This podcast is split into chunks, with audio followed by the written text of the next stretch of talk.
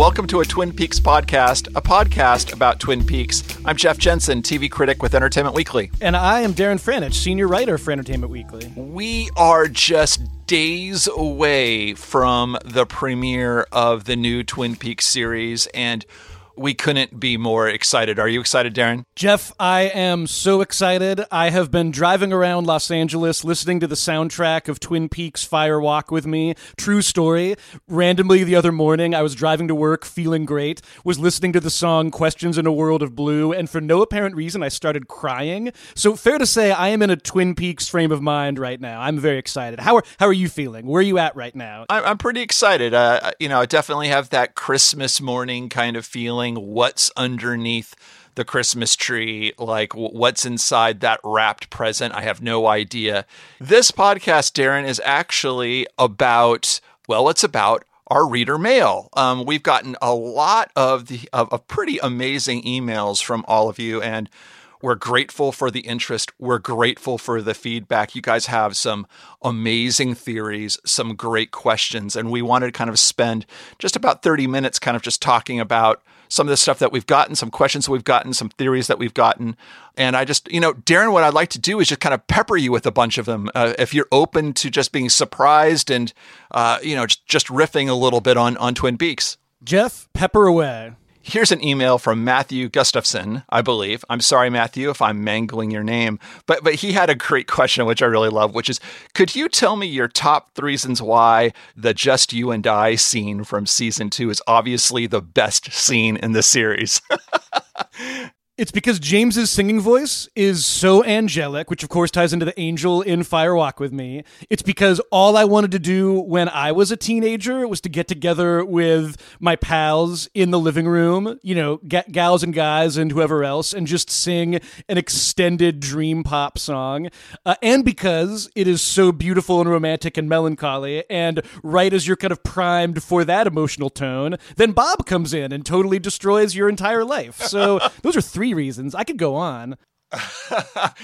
yeah, you know, I think you you kind of hit it. You know, the roller coaster ride of tones in that scene, from that sort of swoony teen love to the irony of the whole thing, but culminating with this really sincere, potent, uh, slightly meta uh, encounter with evil with Bob uh, you know, I think that just in that span of time, you just get so much of what is just tonally and texturally uh, like thrilling and weird and unusual and powerful about Twin Peaks. So um, it, it's a good scene to pick as a what is the signature scene of Twin Peaks.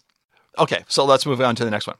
Darren Arthur Bond had a question about Twin Peaks Fire Walk with Me. He he wanted our thoughts on the movie's fixation with the ring, the ring that Teresa Banks wears, the ring that Agent Cooper sees in a dream of the Red Room, the ring that the that uh, that the one armed man throws into the train car, that Laura put puts on at the end of the film.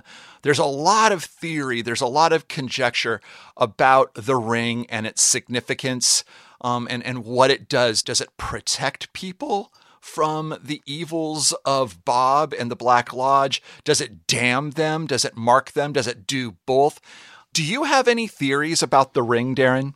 I do, Jeff, and it's an accurate theory. The ring was forged on the planet Oa uh, by a race of guardians who gave a single ring to one person on every planet. Now, now, Jeff, the ring has some weaknesses. Doesn't work on yellow. Uh, you have to recharge it every 24 hours. No, uh, Laura is not a Green Lantern, although, boy, that would be a fantastic film. Um, I was really intrigued by Uh, you know, one thing that Arthur mentions is this idea that Laura putting on the ring sort of somehow saves her from Bob in this weird way. It means that he can't possess her, so so thus he has to kill her. My only two theories on that that I have to add are it does add this even deeper and more horrifying layer to Firewalk with me because during most of Twin Peaks, even though I have no clue what's really happening with the Black Lodge and the White Lodge and these entities, it seems clear to me that like there is a good side and a bad side. That you know there are these entities who seem to be sort of aiding Dale Cooper and who seem to be sort of somehow sorrowful over these murders that that keep happening.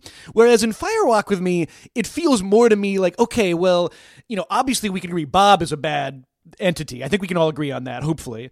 But then there's the fact of, you know, if saving Laura means also killing her, and if that somehow means that the Garmonbozia will be sort of spread between these different entities, it, it leaves me feeling like in this strange way, Laura is so completely trapped. You know, it's this very almost like Lovecraftian vision of a world where there are, you know, upper level dimensional entities and none of them are remotely um, beneficent. The only other thing that I have to add to that is David Lynch has been married four times. So presumably he has heard the phrase, with this ring, I thee wed, more than some people have. I don't know what to make of that. I'm not saying that Twin Peaks is, is, is an anti marriage screed by any means, just, just, just something that I'm kind of of putting out there into the world. What, what's your interpretation of, of the Green Ring, Jeff? Am I, am I just talking gibberish here? I like how, yeah, Twin Peaks Fire Walk with Me is actually this elaborate allegory about David Lynch's attitudes about marriage. Yeah, you know, uh, the ring is a complicated symbol for me. And there seems to be clues in the text that both suggest that of the ring as a as a damning thing and a ring as a thing of salvation um, and maybe clues that also suggest that it does both. I mean, the whole thing where Agent Cooper seems to be speaking to Laura Palmer through dreams by saying, Don't take the ring, Laura, don't take the ring. Um, but then at the end, it, it, it, definitely seems to be this sort of salvation tool for Laura. You know, Laura says that Bob's ambition is to possess her, that he wants her, he wants to be her. So, what I take the ring to be is this thing that saves her from being possessed by Bob and being taken over by Bob so that Bob can't use her as a vessel for evil. But I think that obviously there is some kind of trade off whereby one if she if she puts this ring on then she becomes owned by the black lodge and she lives in this sort of limbo state um, between heaven and hell or just some pocket world where things are crazy and she can't get out of. It seems to be juxtaposed with the scene in that train car where Ronette Pulaski, she seems to find some kind of deliverance from angels. So there is this equivalence between angels and the ring, and the, but the ring is a different kind of deliverance, one with a trade off and that is that she shuts Bob out, but she gets owned by the Black Lodge. I can see where Agent Cooper might like think that's a really bad idea. You can imagine that that scene where he's communicating to her and saying don't take the ring, Laura don't take the ring is Cooper in the future, if you will, at least from Laura's standpoint in time, trapped in the Black Lodge, trapped in, in, in, limbo, and he can't get out. His freedom has been taken away from him. And so he's like encouraging her, don't do this, that it's it's maybe the trade-off isn't worth it, or maybe like Cooper doesn't really understand the stakes. So it's a confusing bit of business, and it'll be interesting to see if the ring factors into uh, the, the new series two more emails for you, Darren, and then I know that you have some emails for me. Uh, Lenny Picker writes that he, he writes about uh, season one and season two and the resolution of the Laura Palmer mystery. And he said, I thought that there were fair clues that Leland was Laura's killer, uh, especially Killer Bob's. You may think I've gone insane, but I promise you, I will kill again. That for me, he says, was, was it was a clear fit for Leland, who acted crazy after the mur- murder and was shown smothering Jacques.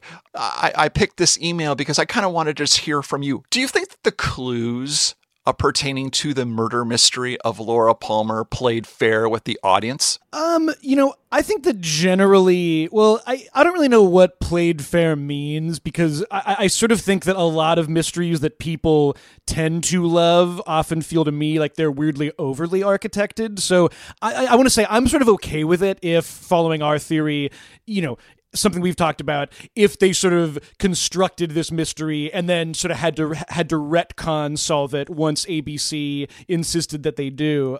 That being said, like I you know, one thing that you pointed out in our season 1 podcast, Jeff, that I I had sort of forgotten except as just sort of general craziness, the funeral sequence in season 1 where Leland um you know jumps onto Laura's coffin as it's falling down. You sort of talked about just the wonderful and very gruesome, you know, dark joke at the center of that, the coffin kind of going up and down and him crying. But rewatching that scene, there's also the moment where uh, Laura's mother kind of yells down at him, and you know what she's yelling is like, it, it, I'm paraphrasing here. It's like, "Don't ruin this too." And the first time you watch that, you're just kind of like, "Oh, well, this is this is officially a, a cuckoo bananas family of wackos." And upon rewatch, I was kind of like, "Wow, that seems to connect so perfectly into what we see in Fire Walk with Me and into this sort of this just incredible figure of of the mother as someone who knows what's going on but can't quite voice it. So I, I do think it it played fair. I mean, again, I, I guess to me the notion of the mystery as something that is fundamentally unsolvable is something that I really love. And frankly, this is why like I'm the one proponent of this theory, I think, which is I totally believe um, zombie Leland in the season two finale when he says he didn't kill anybody. Maybe he didn't you know? Who's you know we should we should listen more to him. He has he has like scary white eyes. Um, but yeah i think i think they played fair. I, yeah. but but you know what do you what do you think? I mean I, I know that like and listeners already know this we tend to default to a very like you know holistic ambient like it doesn't matter if there is an answer to the mystery type of question. But what what do you think about this? Do you think that as far as the leland reveal the show was always kind of playing fair with that? Yeah i want to reiterate that I agree with you in that last sentiment. Like ultimately, when I engage Twin Peaks, I don't necessarily engage it as a puzzle to solve. Um, I don't think that's necessarily a bad thing. There are lots of TV stories out there that I do enjoy as sort of narrative puzzles to solve. But with Twin Peaks, I just like engaging the mystery and thinking about it thematically and metaphorically and what it all feels like and where that's pointing to in me and in the story. But I do think that the show ultimately plays fair. I think that it is pointing very cl- clearly toward Leland.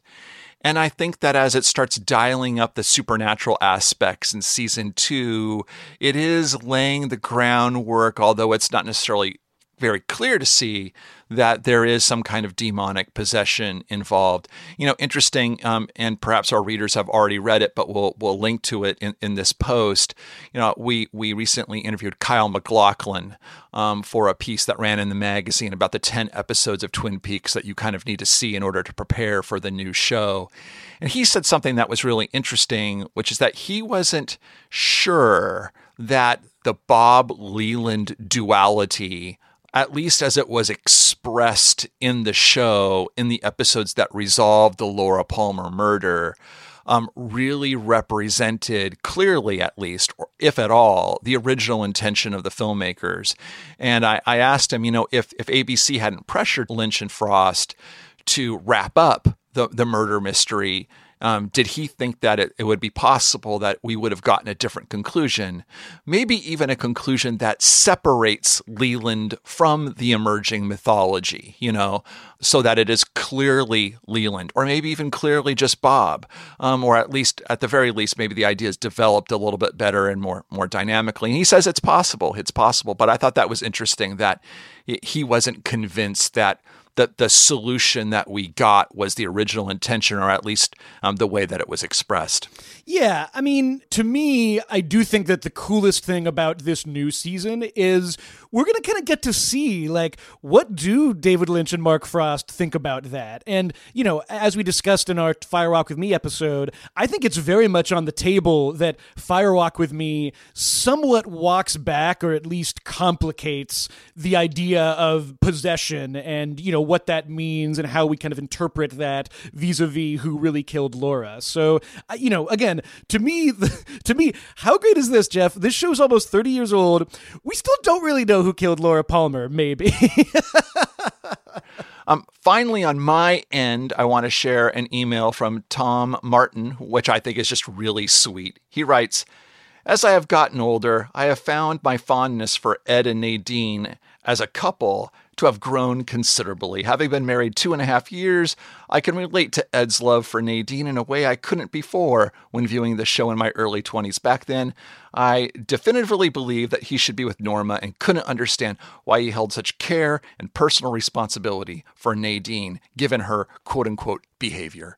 And I, I thought that was just a, a really sweet email. And you know what? Like, as we've kind of said before, Darren, on the show, I think that of, of several characters that for me that have improved over time, Nadine. I enjoy her more, whereas maybe I didn't really enjoy her back then. I kind of maybe agree with Tom that it was, you know, Ed and Norma, that was the romance should flourish. But the way that Ed, Ed's sense of responsibility to Nadine is really sweet and moving. And I've grown to really appreciate the absolutely singular, eccentric, beautiful character that is Nadine. Yeah, I mean, I, I, couldn't agree more. And I've talked a lot about my love of Big Ed. And I just think that, you know, from performance to the character's role in the show, there is something really wonderfully and, and very, very like poignantly old fashioned about him. And, you know, w- when we think of like an old fashioned American dudes, you know, your mind goes to Tony Soprano saying, like, whatever happened to Gary Cooper? And it, it becomes sort of a parody. But with Big Ed, you just have this thing where here's just like a man's man and like, you know, so manly that he works at a gas farm, which are just two words that when they go together just scream, you know, man and America and frontier. And yet there's something about his dedication to Nadine that simultaneously is really noble and, you know, very melancholy. There is just a sense with him that he's always kind of like wearing the, the weight of the world on, on his shoulder. And I, I just find that their dynamic and the fact that you do sort of believe it as a relationship, despite how openly wacky Nadine can be and how kind of larger than life Big Ed is. Uh, yeah, I think that's just such a, just seeing Big Ed in that trailer that Showtime put out a couple weeks ago. I kind of got like tingles. Um, so I'm yeah, I I definitely uh, agree with that. Ed and Nadine. Cool. So you have some emails too, uh, Darren. Hit me with them. I do. Uh, Jeff, uh, we got an email from Richard Gold, a very long email. Richard, a lot of great points. I'll just pull out the, the, best ones. Richard says, My biggest thought was I was surprised you guys didn't discuss the music. I too adore Agent Cooper, but maybe my second favorite character in the series is Angelo Badalamenti's score. Couldn't agree more on this. We could spend a whole episode just talking about this score. I think one of the most remarkable things about it is that it almost has that quality, and I mean this as a huge compliment. It has the quality of really good video game music where you can just listen to it over and over again. The way that opening theme kind of segues from being incredibly, you know, glorious and wonderful and oh, like, uh, you know, here's the sign and here's the mountains to something much scarier and sadder and ultimately quite strange. Uh, you know, I think that's really remarkable. And, you know, bringing with that is the fact that Angelo Badalamenti, of course, wrote so many of the great songs that Julee Cruise is singing, lyrics by David Lynch.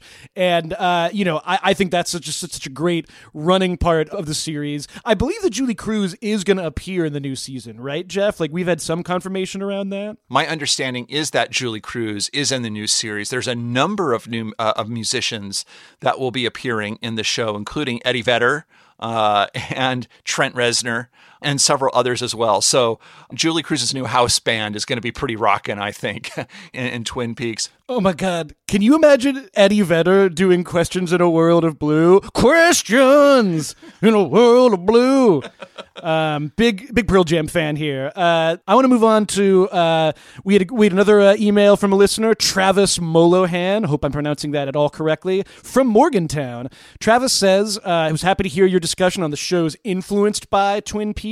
X Files being definitely one of the bigger franchises. He also mentions Northern Exposure, Picket Fences, Bates Motel, True Detective, and The Killing. However, says Travis, I think one of the biggest franchises influenced by Twin Peaks is Fargo, especially the original film. The Coen brothers are the closest to Lynch in capturing unique characters and settings to tell their story. And the music, like Lynch, the music in Fargo is a character itself. First point here I think I'm glad we live in an era when Twin Peaks and Fargo are both franchises. I think that's I think that's an evolution evolution. I think that's good.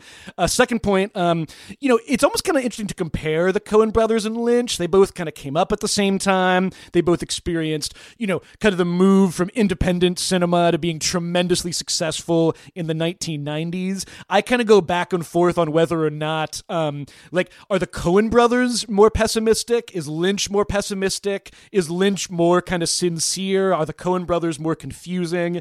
Um, you know, its influence on on the movie Fargo, I'm, I'm not so sure about, because that feels to me more like you know the Coen brothers operating at, at their own height. But uh, to Travis's point, the Fargo TV show, which is of course show ran by Noah Hawley, Noah Hawley seems to be a big Twin Peaks fan. We mentioned, of course, Jeff, that um, in the finale of Legion, Noah Hawley's other show, there was a great reference, just kind of throwaway, to a character named Major Briggs, who we all know is the best character on on Twin Peaks. But of course, just recently on the new season of Fargo, there was an incredible episode where Ray Wise appeared, and Ray Wise playing a character who seemed to me Lynchian in this sort of approachable, strange, you know, maybe a godlike figure, maybe just a random person kind of way. So I, you know, if there's any kind of like mutual back and forth exchange happening there, that's definitely um, all to the good. I do find it interesting that we live at this time. You know, we've talked a lot about.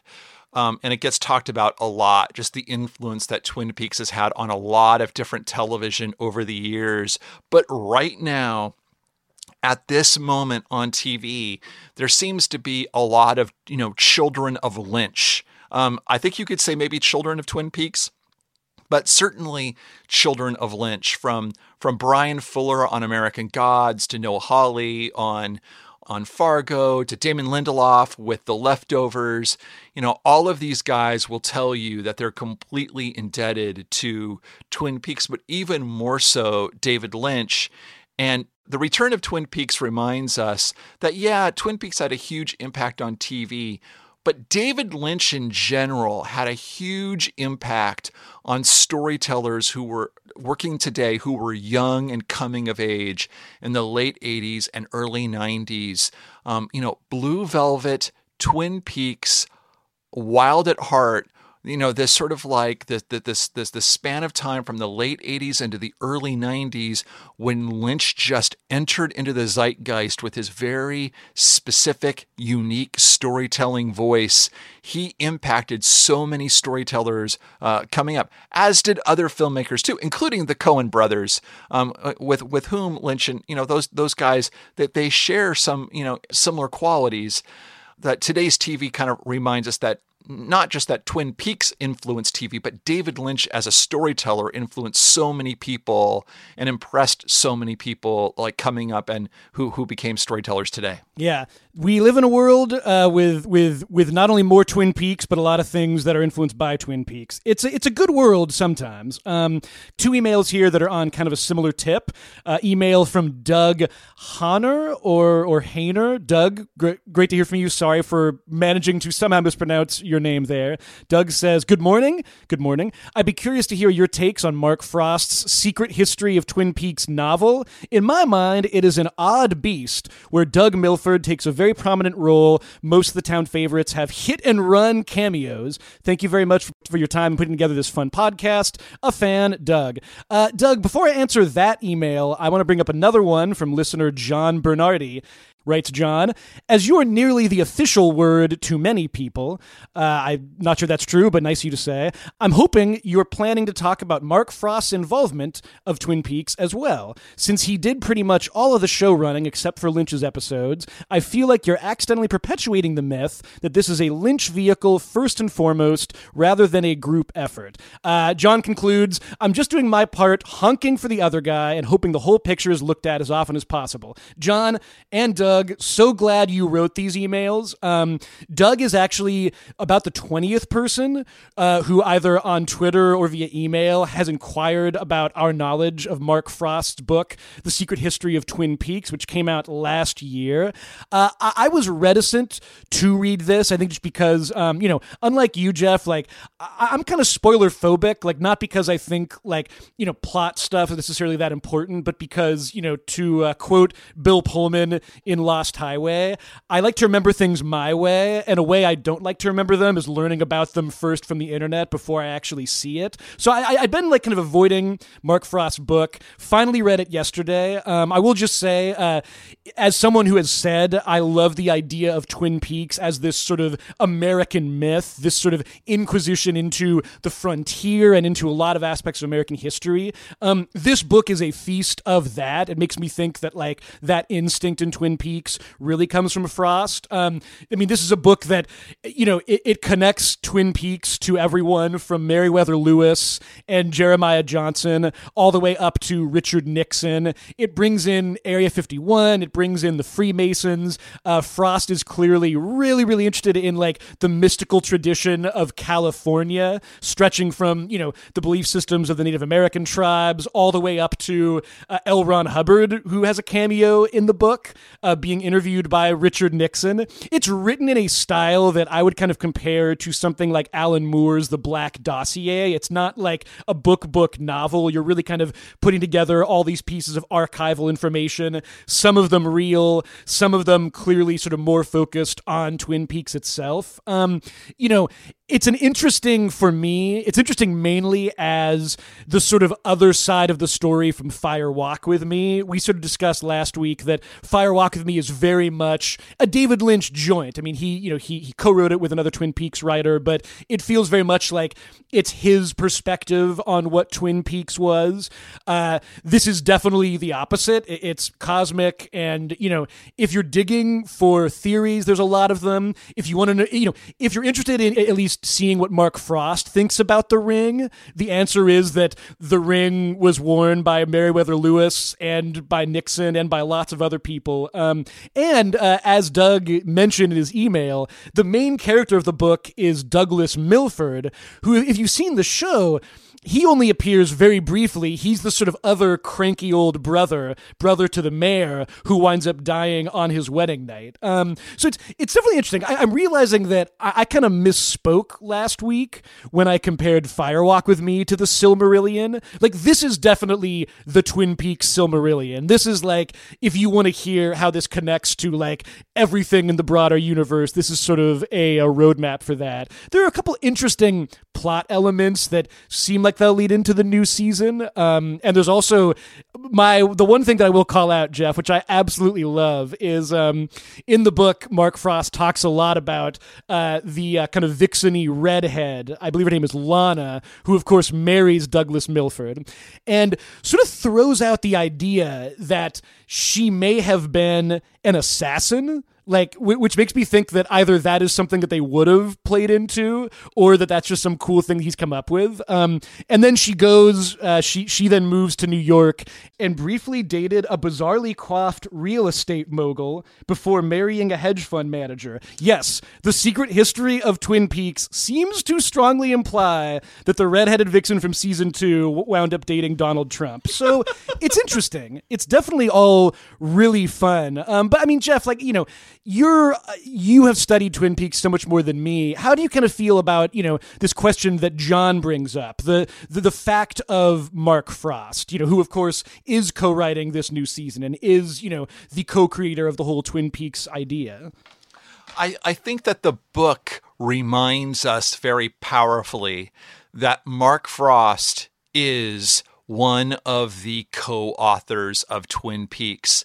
And it is very difficult to parse the creative collaboration between Lynch and Frost unless you're really talking about specific episodes that are A, directed by Lynch, and that B, we know from behind the scenes lore that he really kind of re- reinvented and restructured on the fly, um, including like the series finale. So I'm very sensitive to the concern of the email there that we are talking about uh, David Lynch maybe too much and to the diminishment of Mark Frost and other people who contributed significantly to the show. The Lynch stuff is the easiest to talk about. The Lynch part of it all is the easiest to talk about because it's so distinctive. And I would just say that his storytelling style and his cinematic, like, like just powers are, are, are key things that elevate all of this material to the level to which we love it intensely. But absolutely, Mark is is an important author here and a key author here to this work, and I, I don't want to give him short shrift. That said, I, I will say that I think that Mark would even admit to a large degree that there is no Twin Peaks as we know it and love it without David Lynch and that he's he's an essential partner or otherwise you you don't make this show at all. You know, the, the behind the scenes story of the new series is that yes, it was Mark's idea to do the show again. And yes, he did have an idea for the story, but he he went to Lynch and said, you know, unless you know, you know, you have to do this and you have to direct everything. That was a very strong pitch that Mark had to David. You have to direct everything. So Mark Frost clearly understands the magic of David Lynch. I think that Mark is a, by his own admission, a David Lynch fan. Um, so I would just tell our listeners that when we geek out on Lynch, you are definitely listening to two people who love David Lynch. There's just no question. I'm not, we don't pretend to understand David Lynch, um, but we certainly like what he makes. But both things are true here. We could talk about Twin Peaks to the exclusion of Mark Frost, but we believe very much that he's like an author here of this work. Um, one thing I would say about the book, I think it's really entertaining. I love it as an act of construction and just the way that Mark writes it. It is presented as there are multiple layers of authorship, ironically enough, in the book itself. Um, it is presented as a dossier of materials that have been collected over a period of time um, by someone whose identity is revealed at the end of the book. And I'm going to spoil that for you. It's Major Briggs. So we come to understand that this book is a collection of stuff that Major Briggs has collected over the years that explains essentially the mythology of Twin Peaks. That said, it's also presented, this dossier has been annotated and analyzed by an FBI agent who works for Gordon Cole. And he or she is um, making notes throughout the text, trying to confirm it, corroborate it, challenge it, cross correlate it with other things that is known about Twin Peaks. And this um, funny uh, thing is that the FBI agent, um, for the longest time in the dossier, is only known by the initials TP. And we, we come to find out at the end of the book that TP does not stand for Twin Peaks, but it stands for a name, which is Tamara Preston.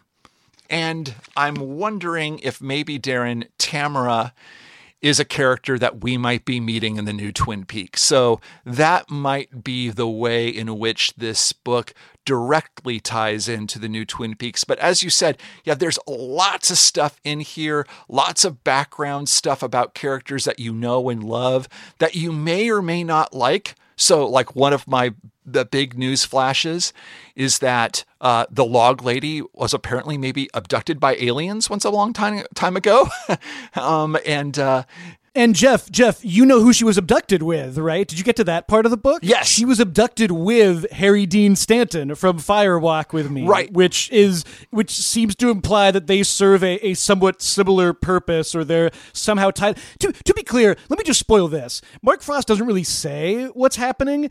It could be like it's basically a combination of aliens, but aliens who've been here the whole time, and also they might not necessarily be from space. They're from an interdimensional space. So it is one of these things where it answers the questions by saying the answer really is everything. I mean that as somewhat of a of a compliment. Um, but I mean it is like you know you you you sort of end the book with this sense of like okay, like I get it. So you know the answer to the mystery is it's alien space gods who've been here forever who live under the world and above the world and in the sky. So it you know it's it's it's a fun way to sort of not answer something by answering everything, if that makes any sense. no, that totally makes a lot of sense. Yes, our final email, Jeff and Darren. Hello, my name is Sam Witt. I'm a moderator of the Twin Peaks Reddit page and a massive Twin Peaks fan. I just listened to your podcast episode on season one and enjoyed the commentary. Since you encouraged listeners to email you, I have some season two thoughts to share. I'll be try to be brief, uh, but with Peaks it can be hard, and we know that very well. Um, firstly, thanks for doing the podcast. To be frank, once the return begins airing, you will have some serious competition from the numerous fan analysis podcasts that have been out there for a while, including the Twin Peaks podcast, Twin Peaks Unwrapped, Diane, and so many others. While I feel there is room for more, I would be lying if I said I haven't seen some negativity about your entry into the Peaks podcast realm due to you being part of EW. Nonetheless, nevertheless, welcome. Well, thank you. It's good to be welcomed into into this. Let's just stop here real quick in in Sam's email. I just want to uh, give a huge shout out to all the other podcasts that are out there that have been talking about Twin Peaks for quite a while that have been keeping Twin Peaks fandom alive, that have analyzed every mystery under the sun. Darren and I kind of know that that there is maybe very little to talk about that hasn't already been talked about about Twin Peaks, and that that hasn't been talked about at greater depth and even better than than, than we can. Um, it's uh, it's it's a field of, of that I really want to start digging into. I, Darren, I don't know how many Twin Peaks podcasts that you listen to. Uh, we we both are are keenly aware of how many there are out there because it took a really long time to figure out a name for our podcast because all of them have been taken. but you know, I think it's cool to participate. That I think that as we move forward in this podcast, I would love to kind of draw some attention to a, a, lot of specific podcasts that are out there and, and, and celebrate the fandom and participate in it. So, um, I, I, can understand the grumbling. Oh, here's this major media brand getting into the fan field, and what are they doing? Whatever. Uh, I, I, get that inclination of fandom. Uh, where we don't want to be that that that big bad media brand that's taking over the fan game. We, but we love Twin Peaks. We love to talk about Twin Peaks. We hope to talk with all of you more about Twin Peaks. I think that's a big reason why we wanted to do a podcast devoted to fan mail. We like to do that more moving forward. Um, so please don't see us as a competitor. See us as a person that really wants to engage you and talk to you about things and and and know that we know that you fans, that the fans that are doing these other podcasts out there, I don't know if we could really hold a candle to them, Darren. Yeah, I mean, I kind of look at our role, Jeff, as very similar to really what we are is we're kind of like the Chester Desmond and Sam Stanley of the Twin Peaks podcasting world. You know, like you know, like everybody else has been here for a lot longer. We come in, people don't really trust us. The locals aren't sure what to make of us. But you know, like Jeff, you have your own MO, and I guess in this metaphor, I'm like weirdo Kiefer Sutherland who in the in the, in the missing pieces has a really cool laboratory that actually looks uncannily like my my office in terms of mess, not in terms of, awesomeness. So I would just say, you know, part of fandom i think is sort of all about like uh, being open uh, that's kind of to me the defining thing about fandom that I love is this sense of like you know exploring things from a new perspective. Twin Peaks especially kind of lends itself to that. So I kind of feel like yeah, to me we're all going to be jumping into this new season, trying to figure it out, trying to solve it, wondering if there is any way to solve it, and I think that's beautiful. And I hope that uh, everybody else at the Twin Peaks podcast, Twin Peaks Unwrapped, Diane, and the many other podcasts who took the good names before we came around uh, are also going to be doing great work this season. Totally agree, Darren. Let me blow through the rest of his email. He brings up a really good point that really interfaces with a lot of uh, of critical conversation about Twin Peaks that has been taking place lately in the media as a lot of different outlets, a lot of different critics, um, and including us, have taken with the show and looking back on it. He writes, Anyway, since you're talking season two, I felt it was a good opportunity to offer what I feel is a rare opinion on the season overall, particularly the latter portion uh, of the season, everything after the reveal about Laura Palmer. I find that most analysis out there focuses on the first seven to nine episodes of the season, and then the final episode or two, often sweeping the middle part under the rug outright condemning it or beating the proverbial dead horse with the same tired criticism everyone seems to have.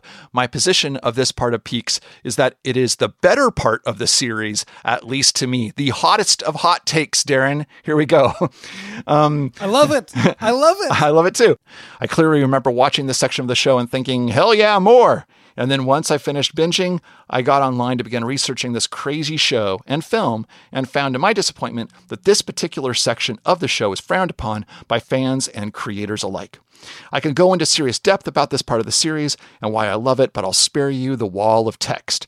Thanks for the opportunity for me to express that there's at least one person out there who doesn't hate the post reveal season two. Keep it up. Thanks, Sam Witt. Sam, thank you for your for email and i wanted to share it at length because you know he is right. You know in most assessments of the show most write-ups of the show including my own write-ups of the show like especially when you have very limited space to summarize twin peaks it is very easy to just take a dismissive backhand to everything after the death of, of leland palmer up to the final episodes of of of of Twin Peaks. I, I would say that my response to him is that I'm not going to apologize for my original experience of the show and even my own complicated, still complicated reaction to the back half of that season. I do think that you feel in the show, in the in the storytelling itself, a show trying to find what it's supposed to be doing, and I think it's lapsing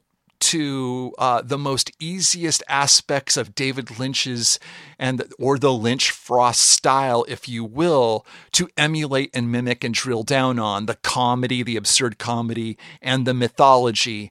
Um, it, it does seem to be losing some magic.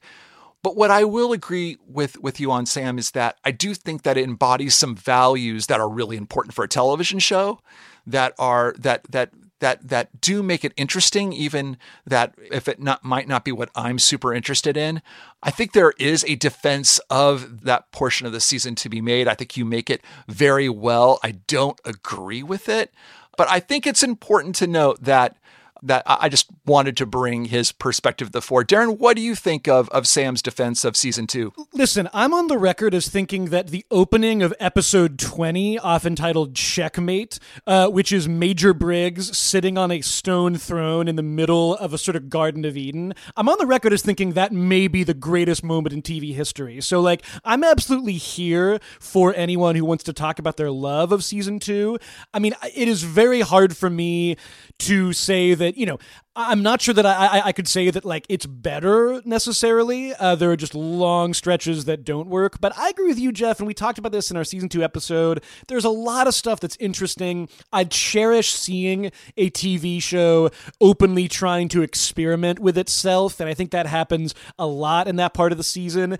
You know, do I think it's better than some of the standout episodes directed by Lynch? Not really. Do I love it? Absolutely. Are many of my favorite major Moments in that part of the season? Yes, unequivocally. So, yeah, I to me, the best thing about this new season, and I'm saying this as someone who is a much, much more recent comer to Twin Peaks than you are, Jeff, or than than Sam is. I like how it's really wedged open the conventional wisdom on the show, um, and I I think that's great, and I think that that'll be fun going forward. We're talking right now, Jeff, a couple days before the new season starts. We're encroaching on like hot takes and you know wild theories and critical takes one way or the other, and I feel like right now we're in this great negative zone, but you know, right before then, where it just feels like anything's possible, not just with the new season, but also with our perspective on what we already have of Twin Peaks. And so I think that's great. Darren, I couldn't agree more. I'm really excited for the new season. I can't wait to start talking about it and recapping it with you all.